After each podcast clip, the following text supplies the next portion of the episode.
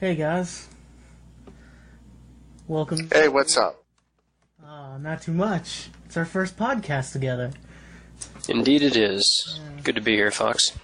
Oh, thank you. So, we have myself, Fox, and Grinder and Dyer here.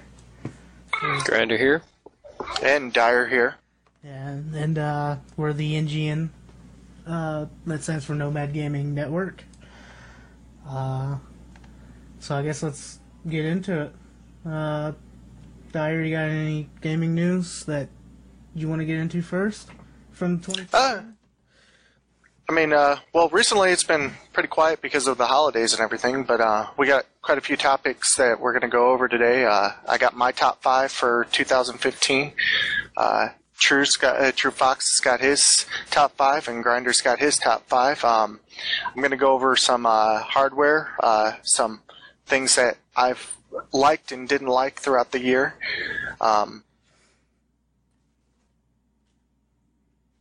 so, and then uh, we're also going to go over like some stuff that was good this year and some stuff that was just completely wrong and shouldn't be repeated in 2016. And there's a lot more wrong than good that happened this year. Unfortunately, yes. I'm looking at you, Konami and EA. um, so what hardware, what hardware did you all uh, find pretty handy in 2015? Um, well, I did a partial rebuild this year. Um, I retired my, um, well, for you computer nerds out there, it's uh, old quad core Intel Q9550. Uh, I was still running uh, DDR2 800 megahertz um, RAM. Uh, I upgraded to uh, brand new FX 8350 uh, with uh, 8 gigs of DDR3 2400. Um, also threw in a new Asus motherboard along with that. Um, been loving it so far. Uh, I'm going to add more RAM and uh, upgrade my video card this upcoming year. Um, I also got a Logitech G230 headset. Um, I just recently purchased that uh, on Black Friday. Um, been loving it so far. Uh, it's the microphone I'm also using right now. Uh, I got a Logitech G303 mouse for my birthday. Um, been loving it. It's got numerous features on it. Um, it's fully customizable. It lights up. You can change the lighting colors. Um, I believe I got it for forty-five dollars at Best Buy. Uh, it's got a braided cable, it's USB. Um, it's not a large mouse. Fits nicely in my hand. Um, and then I also got a Azio MGK1 mechanical keyboard. Oh, you finally joined the uh, modern age there, eh, Dyer? Yeah, it's the first one that I've had in years and years and years, and um, I love it. It's a, a bottom entry level uh, mechanical keyboard. I believe it goes for like seventy dollars on Amazon. Um, it lights up. It's got a, a, nice volume control on the keyboard. Um, I can change the lighting patterns on it. Uh, you can remove the keys. Uh, it's a nice aluminum frame on it, and uh, it works great. Like I can't find a single complaint on it yet. Though we'll see how it holds up through 2016. Now, now let me As long as you don't play too many frustrating games, right? Right. let me ask you: Is this your first AMD uh, chipset you owned? Uh, besides, um, it's the first chip AMD chipset I've owned since probably 2003. Uh, how do you like how do you like that now compared to uh, Intel? Because I know you ran the Intel for a little bit. Um, well, the I mean the AMD's. Uh, I, I love the price point on the AMD, and so far I haven't seen um, a, any really like people complain that the AMDs are lower quality and um, you don't get as much power out of them and stuff. So far, it's handled everything that I've thrown at it. I mean, uh, I'm only running eight gigs of RAM on it, uh, and I've only got a one uh, one gig video card in it, and I'm still playing most of the modern games that are out there with it. Uh, I I mean, my biggest hindrance is my video card right now. Uh, my processor, I feel like, is gonna, it's gonna be up there for I don't know three, four years before I decide I want to replace it. unless you want to play Battlefront, you know, having those issues. You know, you can uh, run Arma 3 fine, but God forbid with that Battlefront beta, and said you could not play because of your oh. graphics card. Yeah, the EA first time ever in my life that I've been told that I could not play a game because I did not meet the re- minimum requirements of a game. Everyone's right into it. You have an older rig and you go and you play a game and you get stuttering and it freezes up on you and it it's the gameplay's just not there. You got to turn the graphics all the way down, but like you could still play. Well, the Battlefront, uh, Battlefront EA's new Battle for Star Wars Battlefront came out, the beta. I downloaded it. All my friends are playing it. Uh, I go and log on, and it says that I cannot play because I do not meet the minimum requirements. And I go and I look, and I meet everything except for the my video card. I need a minimum of a two gigabyte uh, video card compare, and I only have a one gigabyte card. So it literally would not even let me load the game.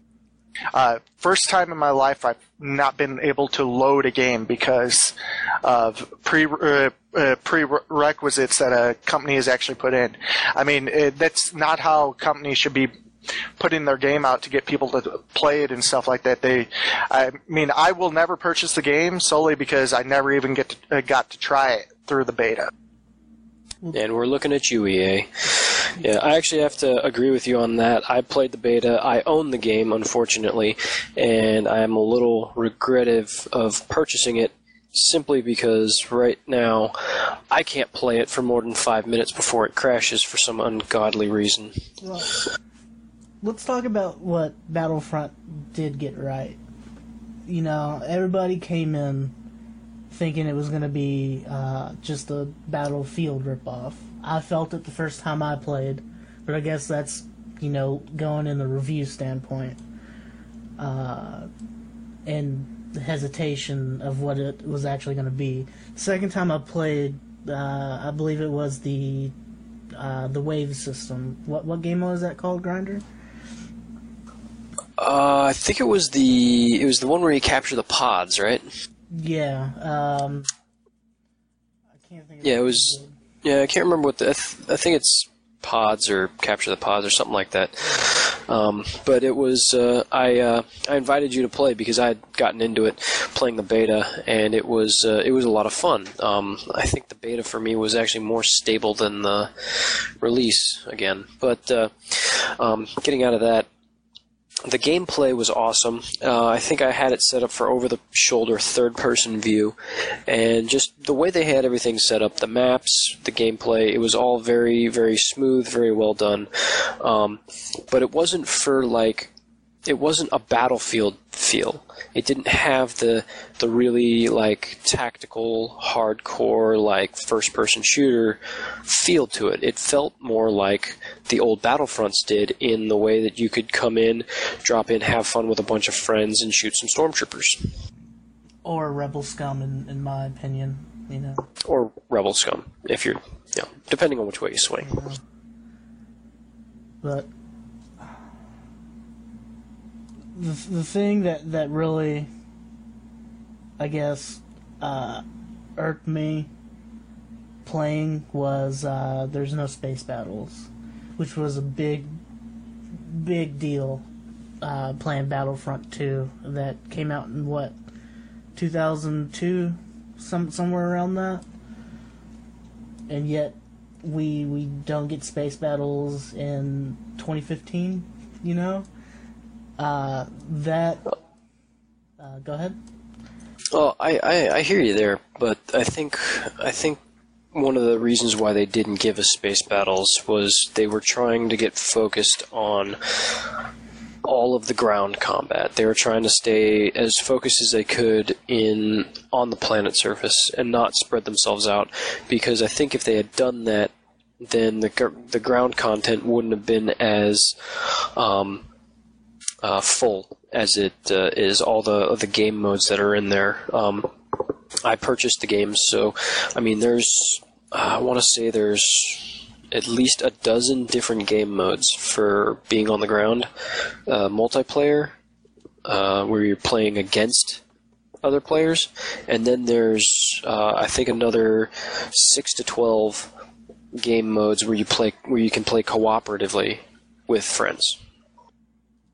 Yeah, and that's the uh, the wave system. Uh, they they throw like what at least I want to say ten waves at you, and Yeah, and it uh, it actually goes uh, it actually goes up um, in waves. I think it goes to 15, 15 or so waves uh, in the uh, in the purchased version. yeah. Um, now the things that Battlefront did wrong. Um, I want to throw the pre-order out. I'm gonna I'm gonna load up the page to tell you what you get for the pre-orders. Uh, so give me a second on that. I think you got the DL44 and a couple of things that really didn't matter. That was about it. Yeah, uh, that was the deluxe edition, right? Yeah. Oh no, sorry. The the uh, well, there's two two things: the Ultimate Edition and the Deluxe Edition. Um, again, uh, $120 for the Ultimate Edition, and you get uh, instant access to the DL44, uh, which is the last gun you unlock at level. What's the highest? 50? Level 50? Oh, I'll fully admit I stopped playing before I figured out where the level cap was. Yeah, and you know, instant access to that, uh, depending on what you bought, the deluxe or the ultimate.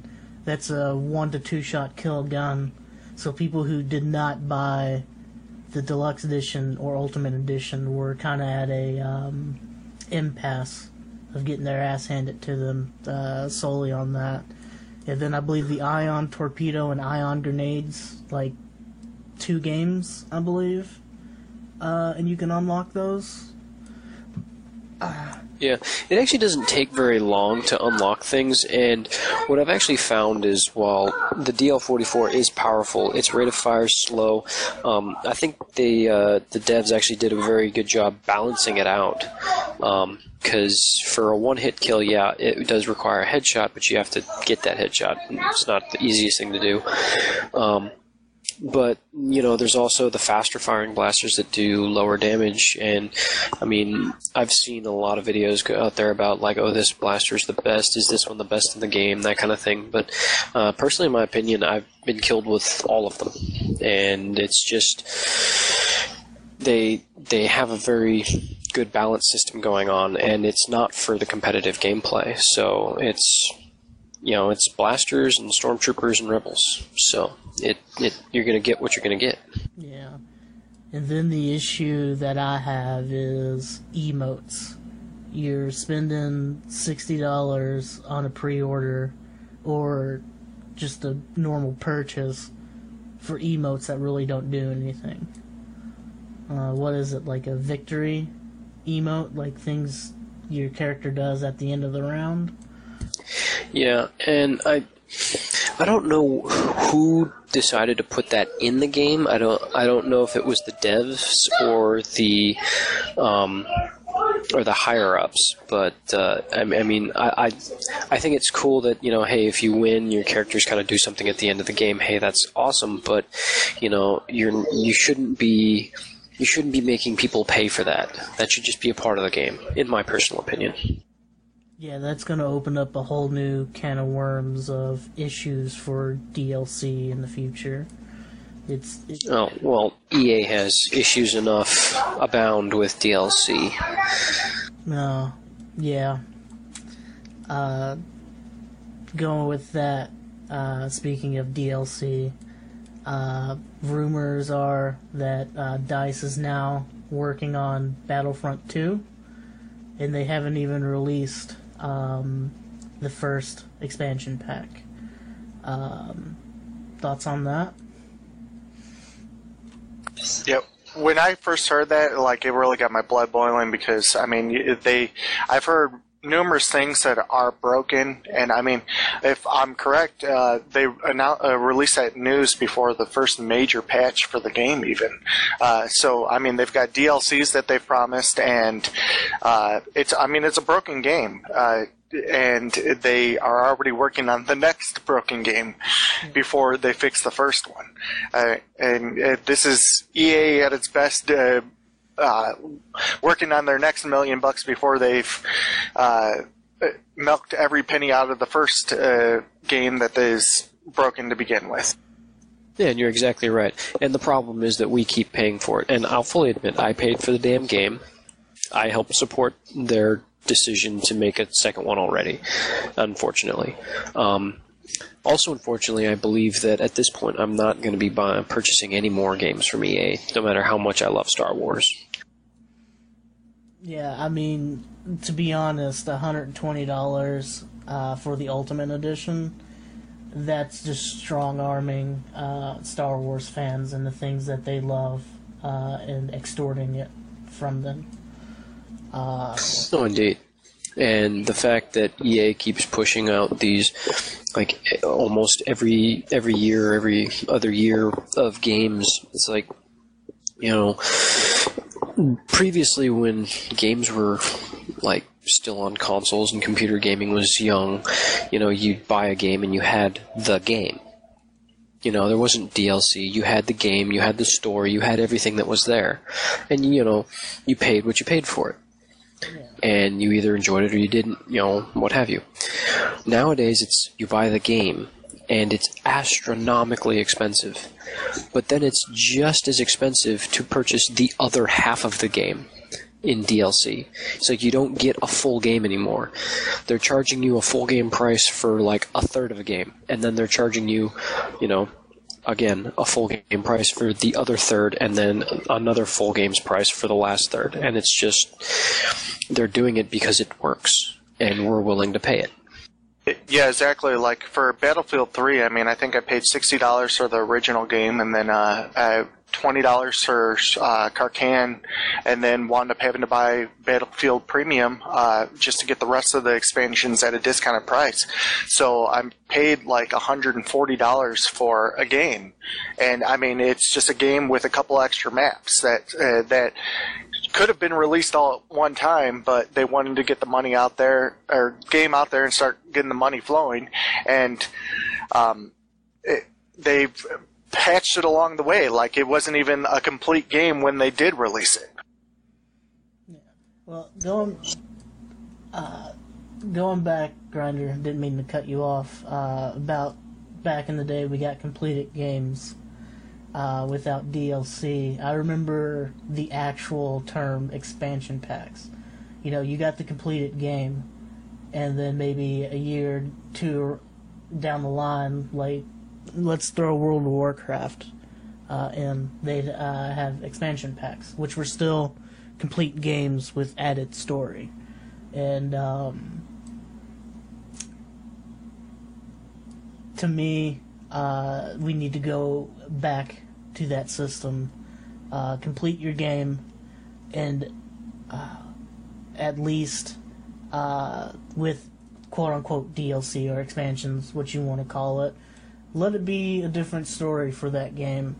Like I'm looking at the um, uh, what they're calling the um, stuff for the season pass for Battlefront, and they say uh, they're expansion packs. Uh, that grinds my gears because, in in fact, I don't believe they're expansion packs. They're what they're probably going to release three different planets. Uh, each each DLC. I'm going to call it DLC because that's how I see it. Uh, for different game modes, and I mean, at the start of the game, you only got like what four planets. So in total, you're only getting planets that should have been in the game to to begin with. Um, Yeah, it just goes back to the fact that they're releasing incomplete games, and unfortunately, it's something that we they've come to expect. We have come to accept. You know, the com- the corporations expect us to accept the fact that they're releasing crap, and we still pay for it. And until the gaming community as a whole gets together and gets their collective asses out of their um, heads out of their asses, uh, we won't be able to get that to change. So get it together, guys. We need to um, Yeah, stand up and not buy a game. we need to boycott anytime before you even pre-order. Don't pre-order. Look at so many fans were disappointed with Arkham Knight. I was not. I didn't run my game by speculating, and that's that's what it is without spoiling the game because I know you all haven't played it. Uh, it's okay. You can bring on the spoilers. Are you good, Dyer? yeah, it's fine. So, uh, people speculated so much that uh, Jason Todd, the uh, third Robin, second or third Robin, who was uh, the Red Hood uh, in later comics, was going to be the Arkham Knight. And with speculating, uh, they got what they wanted and, and ruined it for themselves. For me, it made sense. Just the way that the Arkham Knight was portrayed. Uh, he was not after Gotham, he was after Batman, and that gave me um, keynotes of it's it's going to be Jason Todd, and especially in the few um, few moments in the game, you get to see um, some under the Red Hood comic style cutscenes, uh, which I was glad to see because you haven't seen that before in a game. Uh, going on a tangent about that. Uh, don't pre-order and don't speculate yourself uh, to death to where it ruins the game for you. Uh, and especially when you see season passes before you pre-order, that that should be a no-no. Um, don't do that because you're only hurting us uh, instead of gaining in the gaming community. Uh, Well, taking that and uh, going with spoilers, I have to uh, say thank you to the community. The uh, the just kind of gaming and video community as a whole has done a remarkably well, uh, remarkably good job in keeping spoilers from Star Wars from getting out. Um, and I won't go too much into it because I know Dyer you haven't seen it, but I just wanted to say thank you to the put the thank you out there. Yeah, I mean, Yeah, like uh, uh, Fox asked me the other day how I uh, haven't seen spoilers yet, and it's kind of amazing. Like I have not seen spoilers. I mean, uh, it's been easy to avoid. Uh, fortunately, I'm going to see the movie uh, Tuesday, so we'll all be able to talk about it, and hopefully, we'll throw a podcast up specifically about that. But I mean, yeah, everyone's been pretty good about do, not doing spoilers, and it's amazing considering how much uh, uh, the publicity the movie has gotten and uh, the fan base that follows it. Uh, it just shows the respect for the movie and the brand in general that people don't want to spoil it for other people. I mean, there were a few trolls I noticed uh, when I'm in Twitch watching some streamers. People will have na- uh, usernames as spoilers for Star Wars, but even the the community for Twitch and all that, they they take care of that real fast. Because uh, if you all haven't seen the movie uh, by now, uh, do yourself a favor and go see it. Uh, it's better than the prequels. You have Lawrence Kasdan co-writing with J.J. Abrams, and it, there's only one scene that took me out of the movie without spoilers. And Grinder, you and I talked about it, but it, it's just well written, and I can't. I'm speculating of what's going to happen in episode eight uh, as a whole now. Well, I think I think honestly, it was even better than the um, the originals. And uh, I know that some people might come come at me for that one, but uh, in my opinion, I think it was better than the originals. Um, I think the way the story was portrayed was very well done, and I think it's uh, going to be the cornerstone for hopefully the uh, the next upcoming generation who. Uh, who, who's going to remember it? Uh, remember going to the theaters on opening night with their with their parents? I will say I, I 50-50 agree with you. Like, for me, A New Hope holds the number one spot because it kicks off that story in in '77 when Star Wars first came out, before it was even known as A New Hope. That will always be my number one movie because it just kicks off that story. Fair enough. I can't really argue with that. Yeah, but I, I'd say uh, Return of the Jedi uh, way better than Re- Return of the Jedi, and some people may like Jedi, but I mean some of that that went on with writing and all that. Ewoks, Hey, I like those little furry bastards. uh, Warwick Davis. That's all I got to say. So yeah, foot stomp, foot stomp. Hey, Dyer, go see it. Hurry up. Yep. Nudge, nudge.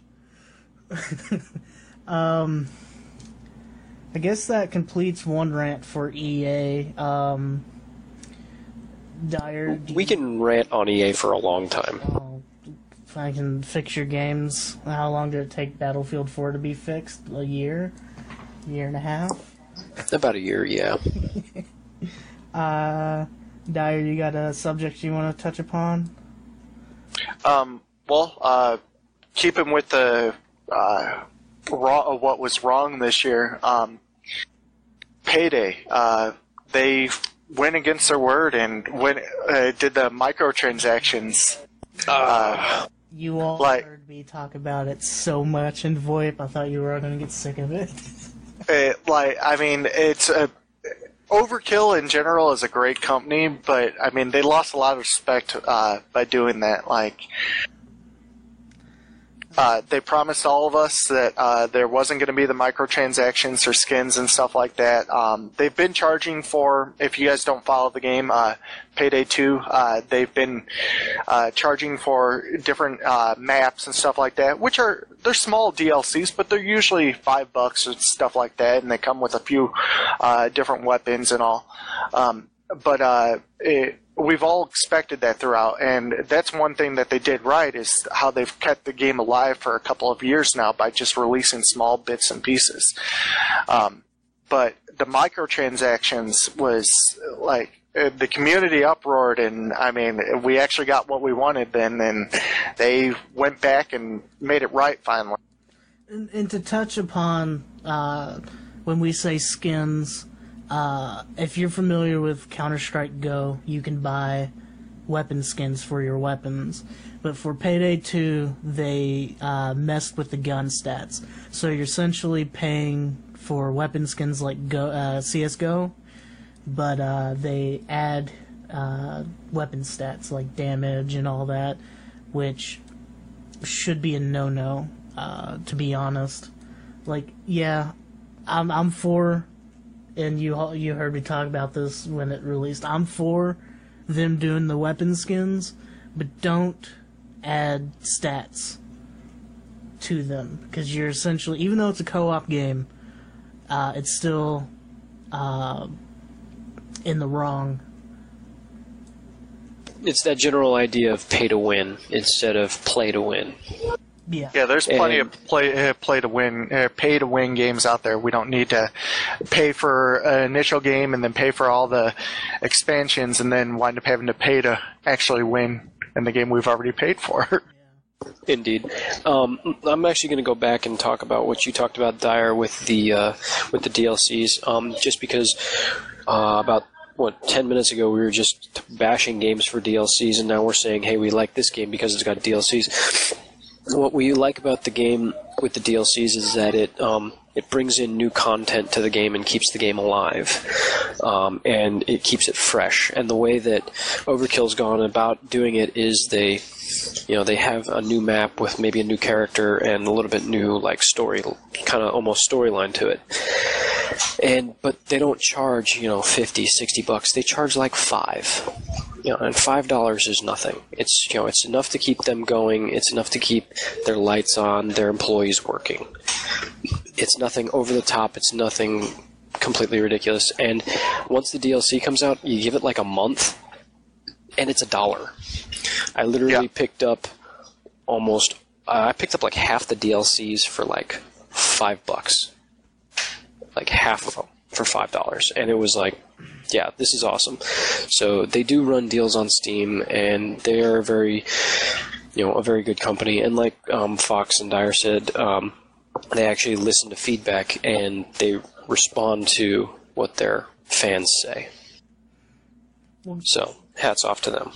I mean, they even made um, different packs of the game that you can get, like uh, the Overkill, the Game of the Year, and even like I believe now that it's on sale for the the winter sale as of recording, you could probably pick up uh, the game depending on what pack you buy and some DLC for like I don't know, uh, 20, 20 bucks and then adding on the other DLC for sale for like a dollar to two, you're still going to come out ahead. And I mean, uh, how many hours have we put in that game? I'm looking right now. 454 hours in total. 550 for me.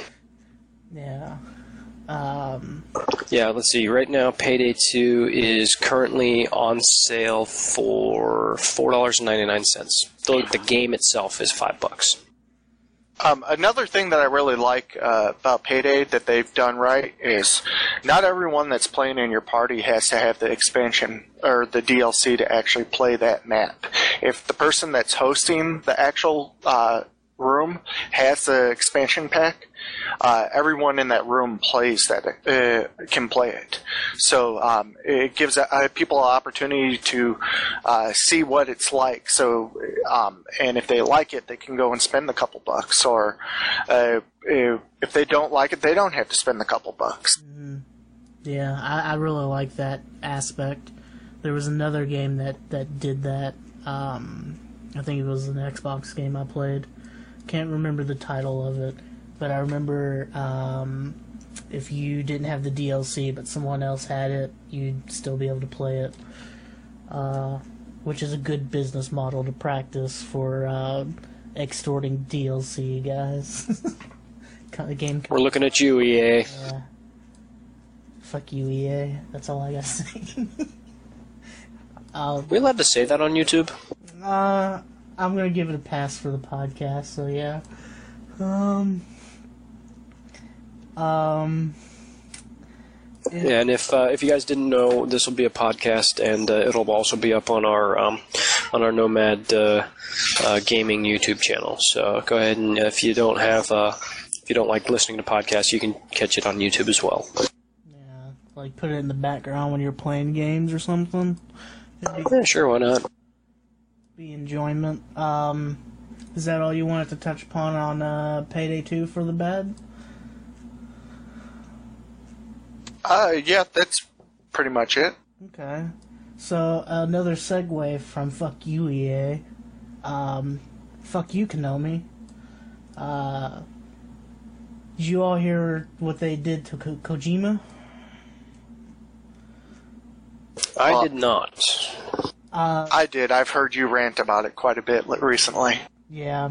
So um, Kojima, uh, Hideo Kojima, which is uh, Konami's bread and butter because of Metal Gear Solid, the series, and he worked on, I believe, uh, some Castlevanias. Uh, uh, put your, I mean, I may be wrong. Uh, so go ahead and put it down in the comments of what other things he worked on. Uh, they uh, fired him uh, right right as or before Me- Metal Gear Solid Five released, and um, they essentially took his name, his production, off the game. Um, going into it, like I was watching a few inter- interviews and they mentioned Kojima's name, and they're like, "Uh, uh don't don't mention him." Um, but at the gaming awards this year, they blacklisted uh, him from coming out to the event. Number one, that's his fucking game. He created, so you can make money uh, off of a video game instead of your pachinko machines and whatever bullshit you have. Uh, and let me check the numbers, and I'll tell you that they're pretty much in the black from that game. Um, I, I don't understand. and now they're releasing. Oh, we didn't fire him. The, the it was a going away party. Um, but you're essentially taking a man that 20 years of his life, probably more, 30. I'm gonna say 30 because uh, Metal Gear for NES, he he did those. Uh, 30 years of, of his life of writing and you fire him, and then basically said, uh, "No, you can't come and watch uh, or accept awards for the games that you created." Um, I mean, there's no other words besides pure bullshit uh, that come to mind. Um, That must have been one hell of a falling out. Just, I mean, to to do that to somebody is just kind of like, yeah, that's just kicking you while you're down. Sounds like to me. Yeah, I, I don't know what was going on behind the scenes, and I know Kojima, uh, even though it was a great game, um, he said that. I believe he said that uh, it wasn't up to what he wanted, and there was essentially a third act that got removed from the game, which, um, I mean, the the fir- the the two acts are fine in itself. It really um, ties in the story uh, pretty well, but just to see the third act and uh, and where that was going to take it, I would have really loved to see that. Um, but I guess with what was going on behind the scenes, Kojima was like, I, I, I don't want to put up with it anymore. So, I mean, it's a shame, but you know, I, I'd, I'd give Metal Gear Solid a 9.5 out of 10. Um, but that's just that's just something you don't do. Um, I think George Lucas handled uh, selling Star Wars to Disney and not wanting him around better than what Kon- uh, Konami's treating Kojima right now. Well, it's just another example of these giant corporations uh, taking advantage of these small, low production companies. Um, I mean, EA is doing the same thing with the Battlefield series and stuff like that, and it's uh, it's directives coming down from a bunch of men that know nothing about gaming that sent in a boardroom, uh, and it uh, trickles down, and they're making decisions based solely on uh, uh, zeros and ones, and not uh, like what the money should be spent on, uh, the actual content of the game and stuff like that. Yeah, and oh, go ahead, Grinder. I was just gonna. I was just gonna say I agree with you completely, Dyer. I think most of them, uh, a lot of games have gotten too corporate these days. I mean, I, I don't know. I didn't watch the gaming awards uh, leading up to that. I did want to show my support for a bad year. Um, I don't think they received any rewards, and I think that's due to the politics of what was going on. Um, I was for sure thinking it would at least win Game of the Year, but I think uh, Witcher 3 or Fallout 4 took uh, Game of the Year this year. Um, which I don't have a problem with. I'm not, you know, I'm not a Fallout kind of guy. I couldn't get into it, and people are probably going to rage about that. Um, but from what I've seen, pretty good game. Uh, Witcher 3, I have respect to. I played it for two hours, and I've never played any Witcher game, and um, I just wasn't invested as uh, like Grinder. You played a, few, the, a little bit of the Witcher series, so you know more about uh, Yennefer and uh, the lead guy's name, which escapes me. Geralt. Yeah, Geralt. And see, Yeah. I played. Uh, I played a lot of the first one. I haven't played the second one, um, but I literally just bought the third one, and I was playing that bef- just before this um, this uh, podcast was recorded. yeah. So, Witcher did win Game of the Year. oh, it did, yeah. Yeah. I could see that. It's it's remarkably well detailed. Um, tons of characters. Uh, feels like you're actually there um, when you're interacting with people. Um, just the expressions they got on the faces, uh, the, the the lengths they went to get details, the small details down, um, really made made that game incredible. And I only played two hours of it. Yeah, I mean, when I loaded into the game, the world was just fantastic. In the opening scene with uh, Yennefer controlling that crow, going through some dude's skull and all that was was good. But I got uh, what part did you get up to playing two hours into it? Uh, grinder. Uh, not very far. I was just kind of tooling around, seeing what I could see, just walking around. I didn't really advance the story that far. Um, did you get to the the town uh, tavern yet? Yes, yes, I did. So you know about the the griffin. Yes. I got up to uh, hunting the griffin to the end of that, and then I, I just, like I said, the characters. I had nothing, uh, co- you know, I didn't know anything about the characters, and at that point, I was like, I gave two hours. It's good, but uh, you know, let me play one and two first before I play three. Yeah, and I think in the beginning there was actually an option to port in a um, Witcher 2 saved game.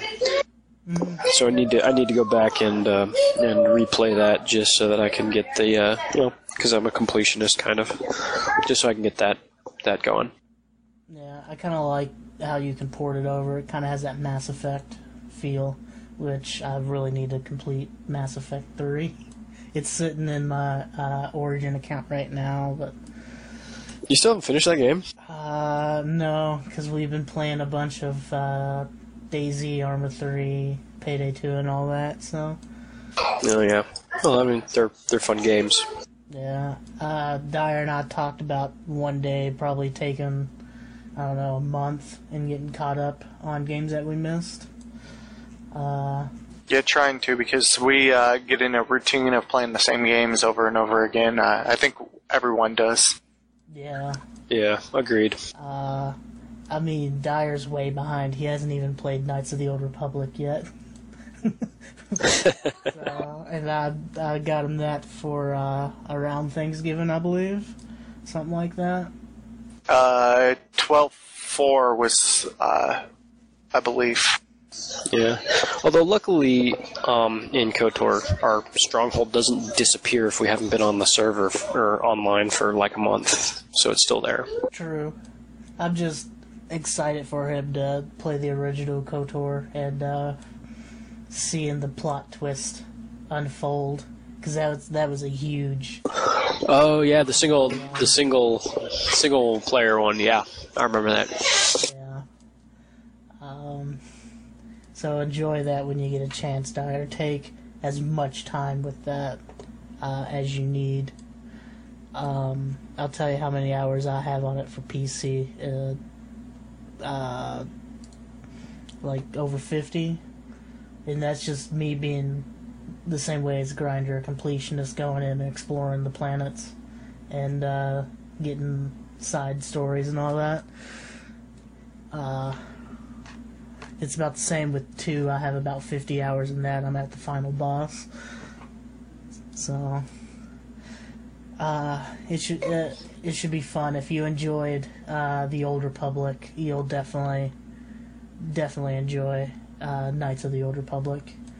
Uh, So speaking of first pl- uh, single player games, um, I got a gripe with uh, whoever made the new Tomb Raider and why they didn't put it on a friggin' computer. oh, you know It's what? it's on friggin' console only, and it's really annoying because I wanted to play it because I played the first one uh, for the reboot of the Tomb Raider series, and I loved it, loved the hell out of it.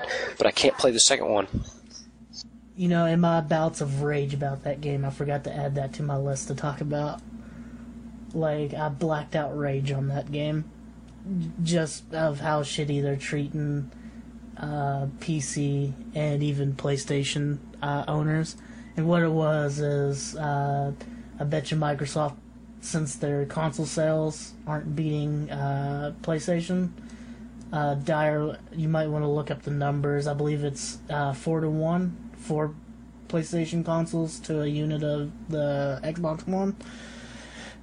So I imagine for console sales, Microsoft gave them a truckload of money uh, to make it an exclusive for maybe a year. Um, well, I did look. I just googled uh, Rise of the Tomb Raider. Is that the one you guys are talking about? Yes. Okay. It does say Xbox 360, Xbox One came out November 10th and 13th. It does say quarter one 2016 for Microsoft Windows, and it, it's exclusive. It's exclusive to Microsoft until quarter four 2016 when it comes to Holy PlayStation 4. So yes, they did do some backhand, uh, back alley handshakes and uh, spent a lot of money to keep it, specifically with the Microsoft name on it for quite a while. Well, at this point, I'd rather just look up gameplay, uh, a playthrough online at this point. Uh, I think uh, was it. It's either Frankie. It was either Frankie 1080 or Jack Frags was doing a uh, playthrough on it. mm, I'll have to look that up because at this point, I, I do apologize. I don't remember who it was. It's, I think it. I think it was one of those two. I but, can uh, look it up right now for you.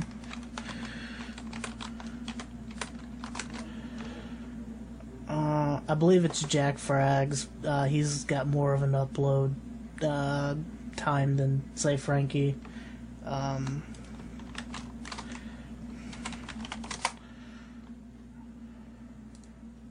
which one of those two would be great? Hey, what's up, guys? uh, special guest for the show. Just kind of shooting for that. Oh yeah. Yeah, If anybody out there wants to hop in, and we'd love to have you. Um, I'm not seeing it on Jack's page, but uh, it could be Frankie. Yeah, I, I remember I watched it a, a little while ago, and because I hadn't gotten all the way through it, I just can't remember who it was. Yeah. Yeah, I see a bunch of Star Wars for for Jack. Uh, uh maybe Frankie. Hey, Square Enix is the uh, producer of the new Tomb Raider, and they're another giant corporation. They got over 3,000 Square Enix. employees. Didn't they do the Final Fantasy. uh, Final Fantasy? Yeah, they also did, um, I believe, some Hitman games as well.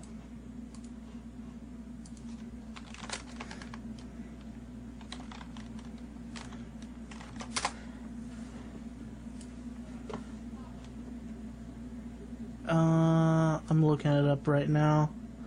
It's Jack. Uh, it's Jack Frags. It's in his. Yeah, it's in his uh, playlists. Uh, Rise of the Tomb Raider walkthrough. He's got part one, The Fall, and part two, Stealth Master. Um, I don't believe he's put anything else up.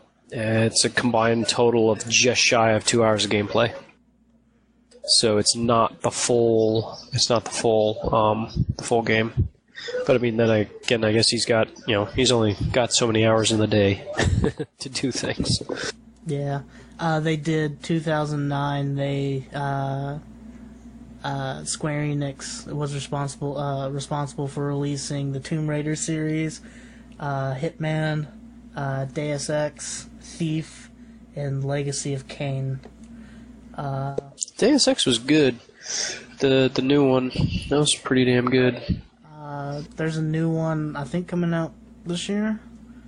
Yep, I'm I'm looking forward to uh, to playing it because it's got the same character from the the last one. Yeah, I heard it's really um, uh, conversation heavy for uh, choices you make, which I really like those type of games. Uh, you know, going back to playing Fable and uh, Star Wars Knights of the Old Republic, that was, you know, conversation heavy based. Uh, depending, whatever you say or do affected your game. Like Yeah. Well, I, I can. Um, they they still had that in uh, Deus Ex Human Revolution, which is the most recent Deus Ex to come out. Um, I thoroughly enjoyed that game. Uh, first time I played through, I was going through, and apparently one of my one of the people died, and I thought that was just the way it was, and then I was like looking through, and I'm like, well, you know, maybe maybe I could have saved that person. So I played back through again, um, went hardcore on uh, trying to kill some bad guys, and uh, ended up actually saving her. So uh, there were several several options that uh, that popped up that allowed you to, even in your gameplay, uh, affect the outcome of a story. Yeah, it's just something about openness to a story. Like, yeah, they have point A from your, where you start to point B, but throughout your gameplay, you can go off. Like it's like the Back to the Future uh, alternate kind of universe type deal. You don't have to play a straight shooter. You can veer off and fuck something up in your game to where it just like a like I said, Back to Fu- Back to the Future itself, where it changes things. Um, there's there should be more games out like that. Uh, that that should be some good game game making models there. I'm not trying to. I don't want to go on a tangent about it. um. Uh, I guess that's it for the the uh, my gripe for the bad for Konami and Kojima. Um, And the tangent we got on. uh, and the tangent, unless you guys want to continue on to it. Um, if not, uh, if you guys have any more things uh, you guys want to talk about, um, I mean, I have one more on my my list uh, to talk about. Um, what about you guys? I I have uh, just my top five for uh, 2015, which I think we'll save to the end when I think everyone's got their list. Yeah, I definitely have mine, and it changed in the matter of two days. Um, so the last thing I have um, that I've read today, actually, and uh, I'm ex- uh, excited about. Uh, I've been excited about this game uh, since it's been talked about. Uh, Star Citizen. They're going to be working on VR this year for for the game. To me, it makes sense. If you play with keyboard and mouse, there's just so many so many damn controls in your cockpit to where you know you got to look behind and all that. Uh, look to the left in your cockpit, um, which I feel it's not going to break break the game. I feel like it's going to add more immersion to the game to where you're sitting there and then you know you can pilot with keyboard and mouse and with your virtual headset you can you know look where you're going uh what about you grinder do you think that's going to hinder or do you think that's going to uh, enhance gameplay for people who are going to try out VR for the first time Well, I think anything that has to do with VR is going to definitely enhance. And the way that Star Citizen's going is going, they're going for full immersion, and VR is literally just the next logical step in, in a, for a full immersion game. But um, I think what's what's going to be the deciding factor is the casual game players. Um, if whether or not it gives an advantage to somebody who's using VR over a casual gamer, you know the the skill differences, I don't know if it will affect that because um, flying in Star Citizen is such a skill based, uh, a skill based thing, and I do agree with you. Having like I have to constantly switch from my joystick to my keyboard to my mouse back to my joystick, and I'll fully admit it's a bit of a pain in the ass. Um, despite the fact that I love the game, it's uh, the controls can be a little wonky sometimes. But you do have to remember for like a full immersion thing, if you were actually sitting in a cockpit, you would have dozens, if not uh, almost hundreds, of different switches and knobs and dials and gizmos and things uh, to fly um, in aircraft. I mean, just go, literally go Google airplane cockpit and see what um, switches and things are in just a normal, uh, like an airliner um, that we have out nowadays. There are a, a ton of things in there, but uh, um, to to replicate that would be so damn expensive. It's not even funny.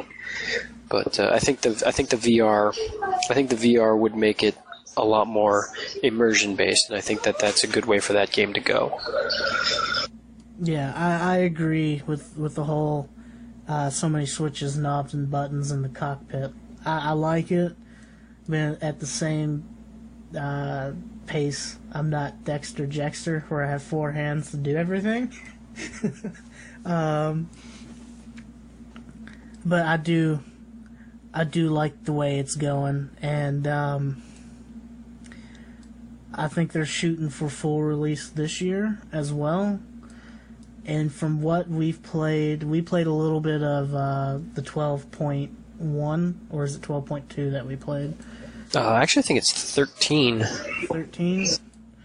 Um, small. Oh no no no, no! It was uh, it was uh, 2.2.0.1 we played. Uh, yeah, yeah, You're thinking of uh, you're thinking of seven days. yeah. Which uh, we're gonna talk about here later. um, to me, there, yeah, there's some major bugs. Um, but they don't try to hide it, which is refreshing. They fully admit, hey, here's the like they post shit up. It's like, hey, this is what's wrong with the game right now. I mean, I. Um, Go ahead, Dyer. Uh, it, like I don't own a ship uh, to play Star Cit, but I uh, am signed up for their emails and stuff. And I got an email oh, a couple weeks ago uh, that they are opening up their uh, public server for the open beta public server or whatever. Um, so they, I think a lot of the bugs are going to get worked out a lot faster now that they're opening up uh, to just free players. Um, uh, it's totally different servers and there's not as many features, um, uh, but it's uh, they're opening it up free just to get the more testers in essentially. Yeah, like I've seen videos of someone, uh, a crew piloting a Constellation, which is a big ship. It's like a, um, it's like a freighter, multi cruise ship. yeah. Uh, they walk to the back and fall through the ship. Like, those kind of funny bugs to where I can deal with. It's just, you know, when you group up, be like, hey, don't go past this point in my constellation or you're going to fall. Um, the server browsing is an issue, and uh, I finally figured it out. Uh, if you guys are having issues of trying to group up and join your buddies, whenever you join a server, you'll notice uh, you'll see a letter and then two numbers. Um, when your friend loads into a server, you're gonna have to get that number and letter because that is uh, the server he's playing on. So, like, if Grinder and I group up and I join a server called A15, uh, the you know letter number, I'd have to give him that so he can load into the same server. Um, I'd honestly like to see them have the full server list instead of uh, what you can join, uh, so you can queue up. Uh, that's that's one thing you know EA got well, I should say Dice got right with Battlefield 4 is you can queue queue for a server that your friends are playing on. Um, I think they're I think they were trying to keep cues out of it because they were trying to keep smooth transitions to where there weren't actually any loading screens. I mean, right now we still have the loading loading screens, but I think their end all be all goal was to prevent the loading screens from having to be there. That way, you could keep the full immersion effect. Yeah, and I mean, playing playing in the open world, uh, transitioning from your spaceship to space, uh, there's no load screens. It's all simultaneous, which is amazing. You know, um, I never seen like any stutter. Like there's a loading screen in the background, like uh, Tony Hawk. Uh, I forget which one. They made that where they had quote unquote no load screens but anytime you'd go into a new area, you notice there's a load screen in the background because the game stutters. I haven't experienced that so far in Star Citizen, so it's it's seam when they say seamless transaction. It, you best believe that was seam, seamless transaction, which is really nice to see. Uh, I expected there to be some stutter, uh, like a load screen on the back background. Yeah. Well, I mean, they did that, which is awesome, but they also got Mark Hamill to play one of the characters. So, I mean, they have Luke there to play a character, so that's pretty awesome too. Uh, did you see who else they have uh, working with Mark Hamill? Yes, and now I can't remember his name.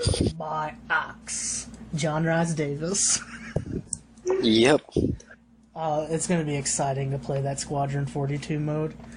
Uh, have you been keeping up with that game, Dyer? Uh, a little. Uh, eh, I mean, I hear a lot of news from you guys uh, along the way, but I do get emails and stuff. So I feel when that when when that game releases, I feel uh, no matter how much animosity uh, that some players have towards it for being late, uh, is going to change their mind.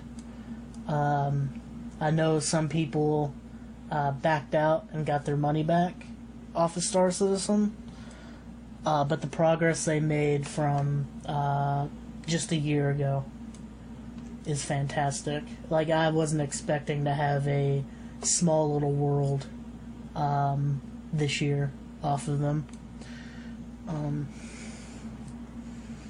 which was a nice little surprise. I remember loading up the email. I was like, uh, "Grinder, did you, did you did you see this?" As soon as you said that, what, like three minutes later, I was like, I'm downloading it. Yeah. So it's it's gonna be a good game. Uh, and a review will come out on that when that game fully releases. Um, we're at a uh, the one hour mark, guys. So if, uh, maybe we should do our top five. Yep, uh, sounds good. We'll do top five and then kind of wrap it up. Yeah. Um, and people who are watching on YouTube, if you want to put down your top five games of 2015, I know this uh, podcast is coming out late uh, in 2016, uh, but it'd be great to see what your all's top five is, and uh, hopefully uh, you won't rage too much about what didn't make it in our top five that you thought was in your top five. Um, so, um, Dyer, Grinder, you two want to start? Yeah, I was gonna say, let's start with Dyer. He's actually been kind of quiet the last like ten minutes. okay. Do you want to um, start at five and give um, a little why it's uh, you know in, in your top five? Yeah. Um, okay, so uh, my no, uh, well, first of all, these aren't all games that came out in 2015. Uh, they're my top five of 2015, so it's probably the most played games or the games that I've enjoyed the most in 2015. Um, number five for me was Payday. Uh, well, we talked about it. Uh, the the new content that's constantly coming out. Uh, it's kept the game fresh. Uh, there's always um, new achievements to get, and it, it's just a good co-op game. And there's not a lot of thought that needs to go into it. Like, you could hop on, have a few drinks with uh, the guys, and then uh, have fun uh, robbing a bank or uh, breaking out Hoxton, and uh, it, it, just. Having fun. Like, um, Or in my case, get blackout drunk and play Payday 2. yeah. Sorry. Um, okay, uh, number four, uh, I've got on here uh, Assassin, Assassin Creed Syndicate. Um, I the gameplay was very good. Um, I know it's got its problems with the multiplayer, um, but uh, the graphics were great. I thought. Um, Does- uh, Uh, does Syndicate have multiplayer? I know Unity did. Oh, Unity. My, okay, it's Unity that's got the multiplayer. Uh, but uh, Syndicate is um, it's it's a good game, and it's uh, uh I mean it's it continues the series, and um, it, it's uh it's a great series. If you guys haven't got into Assassin's Creed, um, it's, it's something that you can go and play by yourself, and uh, when your friends aren't online playing or anything like that.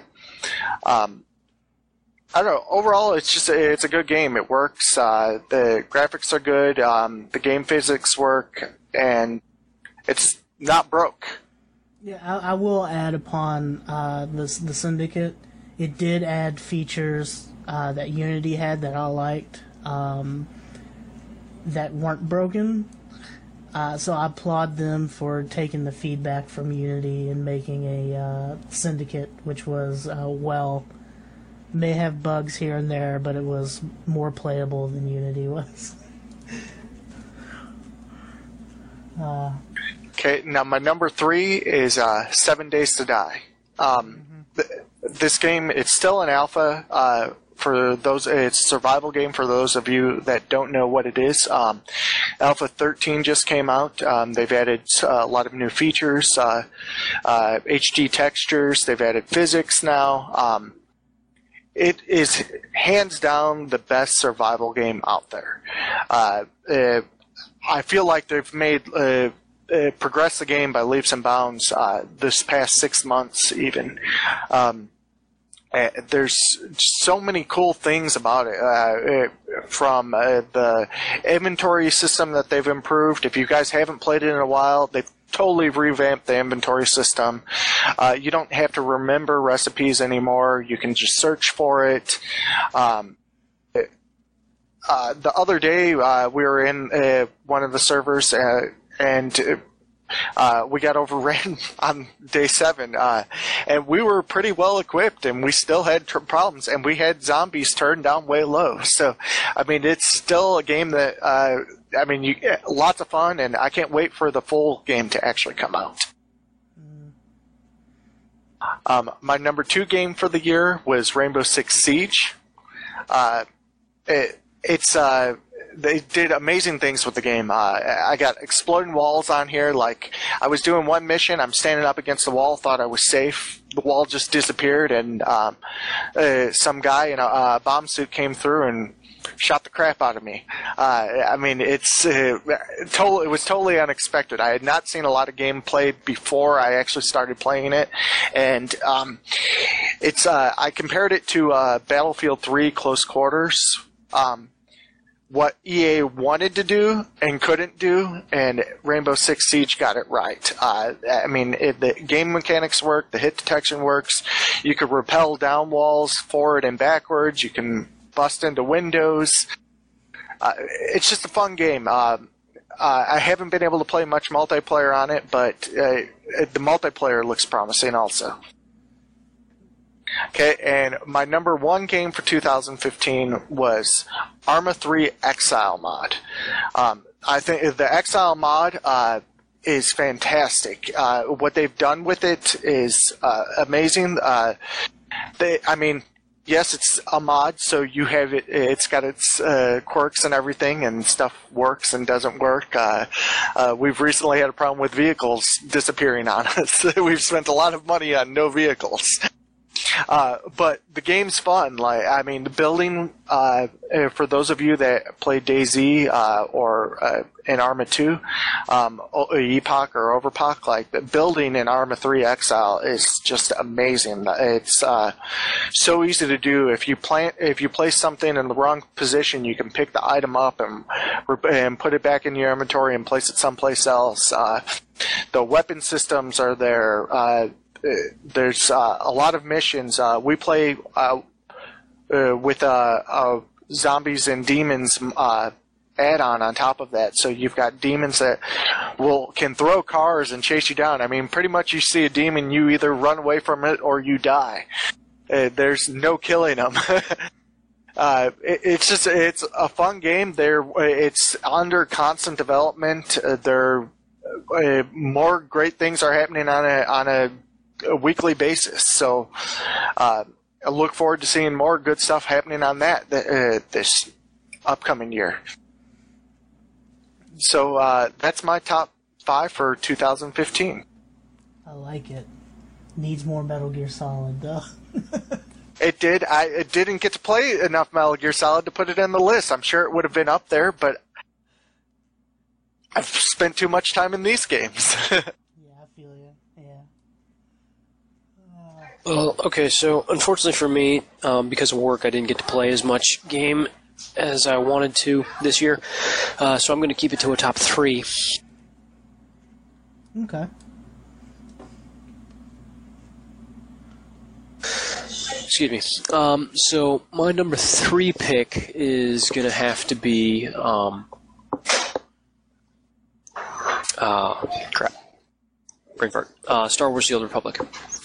Um, I know it didn't come out in 2015, but it's one of the few games that I did play this year, and um, I, I liked I liked where it was going. Uh, they added a lot of new content and even added uh, an additional higher level storyline, which uh, is still actually in, in, in the works. And uh, I believe uh, chapter 10 of that new storyline is slated to come out sometime in the next uh, next few months. Oh, and your HK droid. You're gonna get an HK droid as a sub- subscriber uh, in a couple weeks. Yep. Um, and I am a subscriber to that game, but you don't have to be to play it, and that's one of the that's one of the features that I do I do like that uh, you don't have to pay to play, but you can if you want to, and I do because I like Star Wars. Uh, number two is going to be um, Star Wars Battlefront. Um, I know it is in front of the other Star Wars game, but um, even though I can't play it right now, I liked where it was going and the way it was headed. Um, if uh, you know somebody besides EA would maybe pick up the title, I think it would be uh, a lot better. But uh, the way that they did it, the graphics, uh, the detail that they put into the game is incredible, and uh, it's um, it's in number two simply for the fact that it is a beautiful game, even though it's being silly for me right now.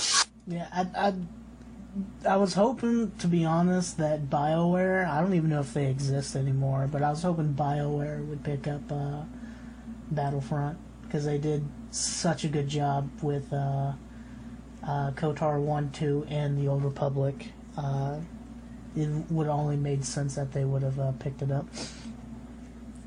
Yeah, unfortunately, I think EA had exclusive rights to that. Um, now, my number one game um, is uh, is Star Citizen by far the uh, the uh, 2.0.1 alpha. Um, just the, the the lengths that they've come. Um, again, it's buggy. It's an alpha. It's not complete, but it's it's far ahead of its time. It's going to be the game that redefines gaming uh, when it when it finishes, and uh, the fact that uh, I'm a part of it in the uh, in the beginning is uh, incredible, and I'm uh, I feel privileged to to be a part of it. Yeah, that is definitely going to be a game to look out for in 2016. Uh, especially the the beta right now. If you don't have a ship, guys, you should. Uh, I'm totally pimping it out right now. You should buy even thirty dollars ship and get around and fly. Yeah, um, I think the pack, I think the the minimum pack is like 25, 30 bucks, and you for thirty dollars, which is half the price of a normal game these days. I mean, we were just talking for the last hour. We were just talking about how expensive like Battlefront and everything is. This game is so much more inclusive and so much more expansive than that game will ever hope to become. And just for thirty bucks, you can get in on on it. And for me, I mean that that's a no. That was a no brain investment. And granted, I've thrown more money at it, but it's uh, it's completely crowdfunded, and uh, the way it's going, it's it's going to be it, like I said, it's going to redefine gaming as we know it. Yeah, and they really do listen to the the backers of what they want to see in the game, uh, which is fantastic. You know, they're they're giving the people who funded them the uh, option to be a part in the game making, which is again a good business model if you're going to be completely crowdfunded. Yeah. Well, I mean, to be completely crowdfunded, uh, you have to listen to your backers. But just in general, you, um, for all, if any of the corporates out there happen to see this podcast, just freaking listen to your fan base. especially the Star Wars fan base, because once you once you fuck them over, EA, uh, that's one fan base you don't want to really mess around with. We're passionate. Yeah. To to quote to quote uh, one of my favorite TV series, Leverage, Age of the Geek, baby. Do or do not. There is no try, EA. um. God. Oh. So, on that note, what's your top five, Fox? Oh, see, mine's okay. I got at number five, and I was piddling around. Like I said, it took me two, three days to uh, change uh, positions in what games. Uh, but top five, uh, Batman: Arkham Knight. On release, some people had so much issue with it. Uh, I never really had too much a problem out of it. Um, but to me, it was a great end of the trilogy by Rocksteady. Um, great gameplay mechanics, great storytelling. Uh, you know, I talked about it earlier. We've seen um, comic book panels come to life uh, that we haven't seen outside of a hour long uh, movie. Um, do yourself a favor if if you're a fan of Batman and uh, pick up the Arkham series. Uh, I believe it's Arkham Origins is considered a prequel. Then Asylum was the first game. City was great, and Knight uh, just so fantastic. Um, Batmobile is a little bit too heavy in that game. I agree. Uh, I'd like to see less Batmobile, uh, especially with the Riddler. You know, why spend so many years making Batmobile tracks, uh, to uh, try to kill Batman?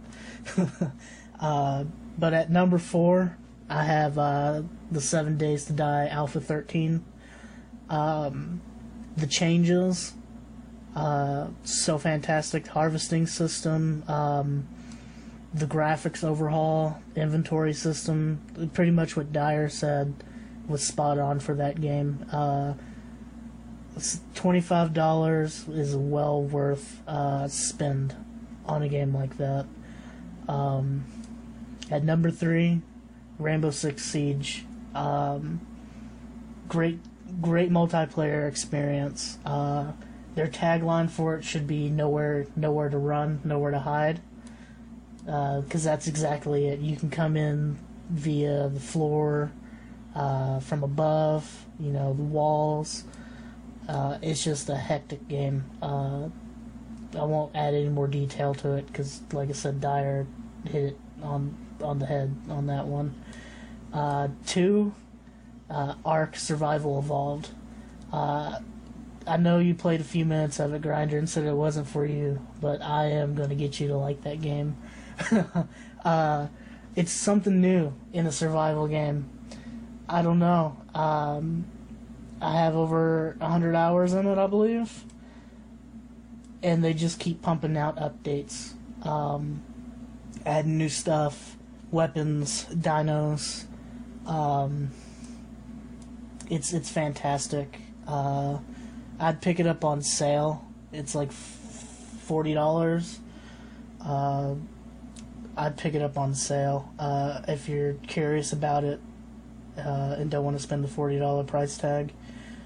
Uh, and then number one, uh, you all probably guessed it about my uh, Konami rant, uh, Metal Gear Solid Five. Great pacing in the story. Um, it added features from Peace Walker that I liked.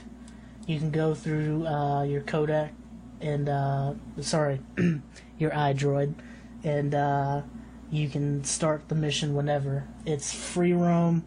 Uh, it really ties in uh, all the stories. Um, it may have got some backlash for the ending, but I will contest and I will back the ending 100% for my Metal Gear Solid knowledge of the story. Let's put it this way I'll back it as much as I'll back Kylo Ren not being a little whiny emo kid. Because uh, I hate that as well. Uh, but that's my top five. Um, pretty straightforward. Um, there's some that I would like to add, but uh, you can only pick five. and Metal Gear was always going to be num- my number one uh, throughout 2015. Uh, I mean, you guys been in VoIP from like the week of launch, week before launch. I'm like, I got to play Ground Zeroes. I got to get. Yeah, and then you disappeared for like five days when uh, it actually came out. I think you, I think he disappeared for almost two weeks. Oh, dude, it's like a 90 hour game. Well worth the sixty dollars. Uh, even it's on sale right now for forty. So I remember you said you actually wound up staying up all night one uh, time, having to go straight into work from playing the game after getting off of work the night before, and then came home and played again that's just my love of Metal Gear, man. Uh, it it sucks you in like right away. Up to uh, not to spoil anything, but the hospital scene at the beginning, it just really sucks you in, and then uh, it kept true to um, the very first one I played, which was uh, Metal Gear Solid for PlayStation back in uh, 98, 99. Uh, just so fantastic. Um, I have no no bad words to say about that game. so. Well, I think at this point uh, is the wrapping up phase, um, and uh, bid everyone out there uh, uh good luck in their uh, their gaming adventures. Yeah, and hope 2016 may be the year of good uh, gaming in general, business model, and community. And uh, don't forget to subscribe uh, and follow us. And uh, we're gonna try to do one of these. Uh, uh, hopefully, eventually, every w- once a week. Uh, might be a little slower in the beginning here, um, but we will be back with more great content. And it's the NGN Nomad Gaming Network, and it's to be reviews by gamers, unlike some other companies out there that just like to be talking about nonsense instead of actual gaming.